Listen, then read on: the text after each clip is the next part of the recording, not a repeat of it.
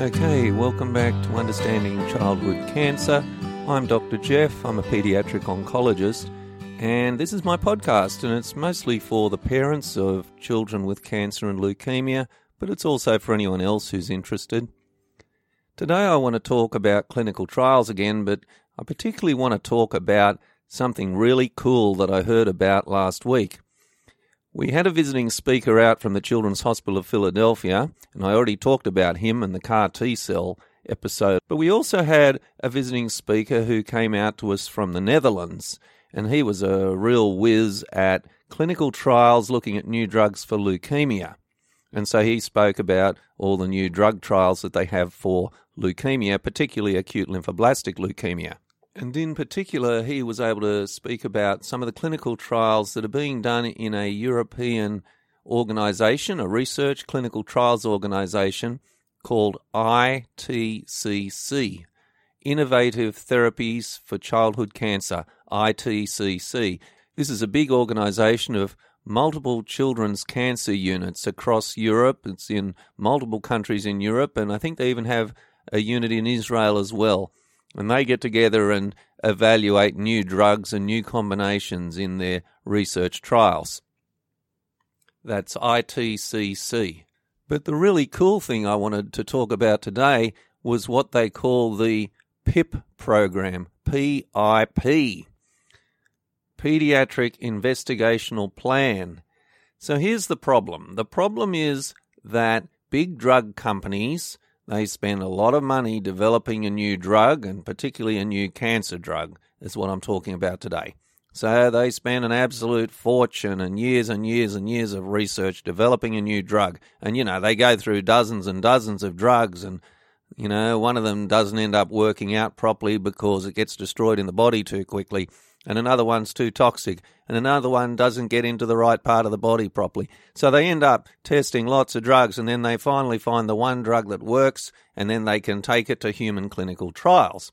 Now, eventually, they want to make their money back, of course, and so they need to be keeping an eye on the market.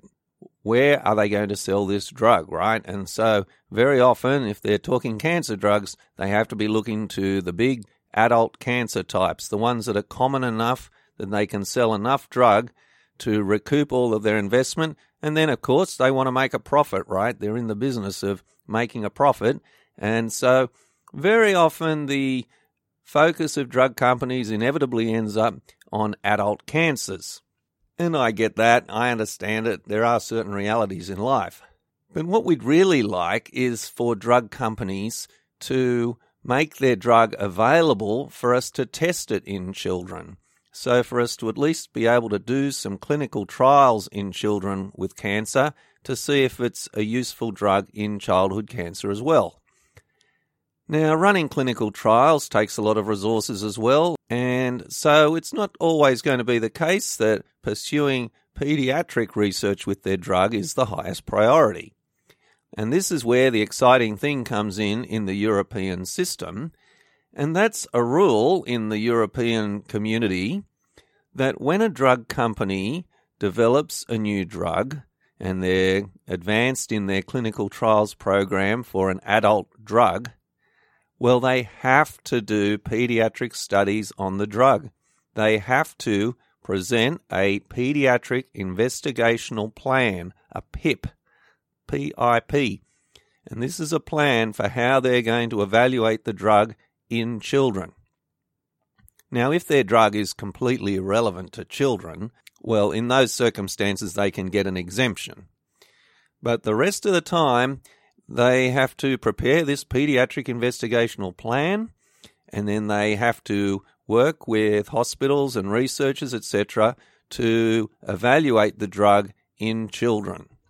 And this is a really good thing for childhood cancer research. It means that the drugs have to be made available, certain resources have to be made available, and so the trials can proceed in pediatrics rather than being an afterthought, you know, 10 years later when the drug's been on the market for years and years and they've already made billions of dollars, and then they finally come around to doing a pediatric study. No, in this European system, they have to have pediatric trials planned pretty early on in the piece, and it's a really good thing. Now, I think there might be some sort of a rule like this in the United States. I'm not quite sure.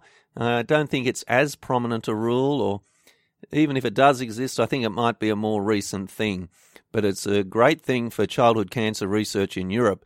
I wish in my own country that we had a rule like this. So every time a drug company came along and they want to register a new drug and they're going to sell it and they're, and they're going to make a lot of money from it, well, then the government looks at them and says, yeah, that's all good, that's fine, but what's your pediatric plan?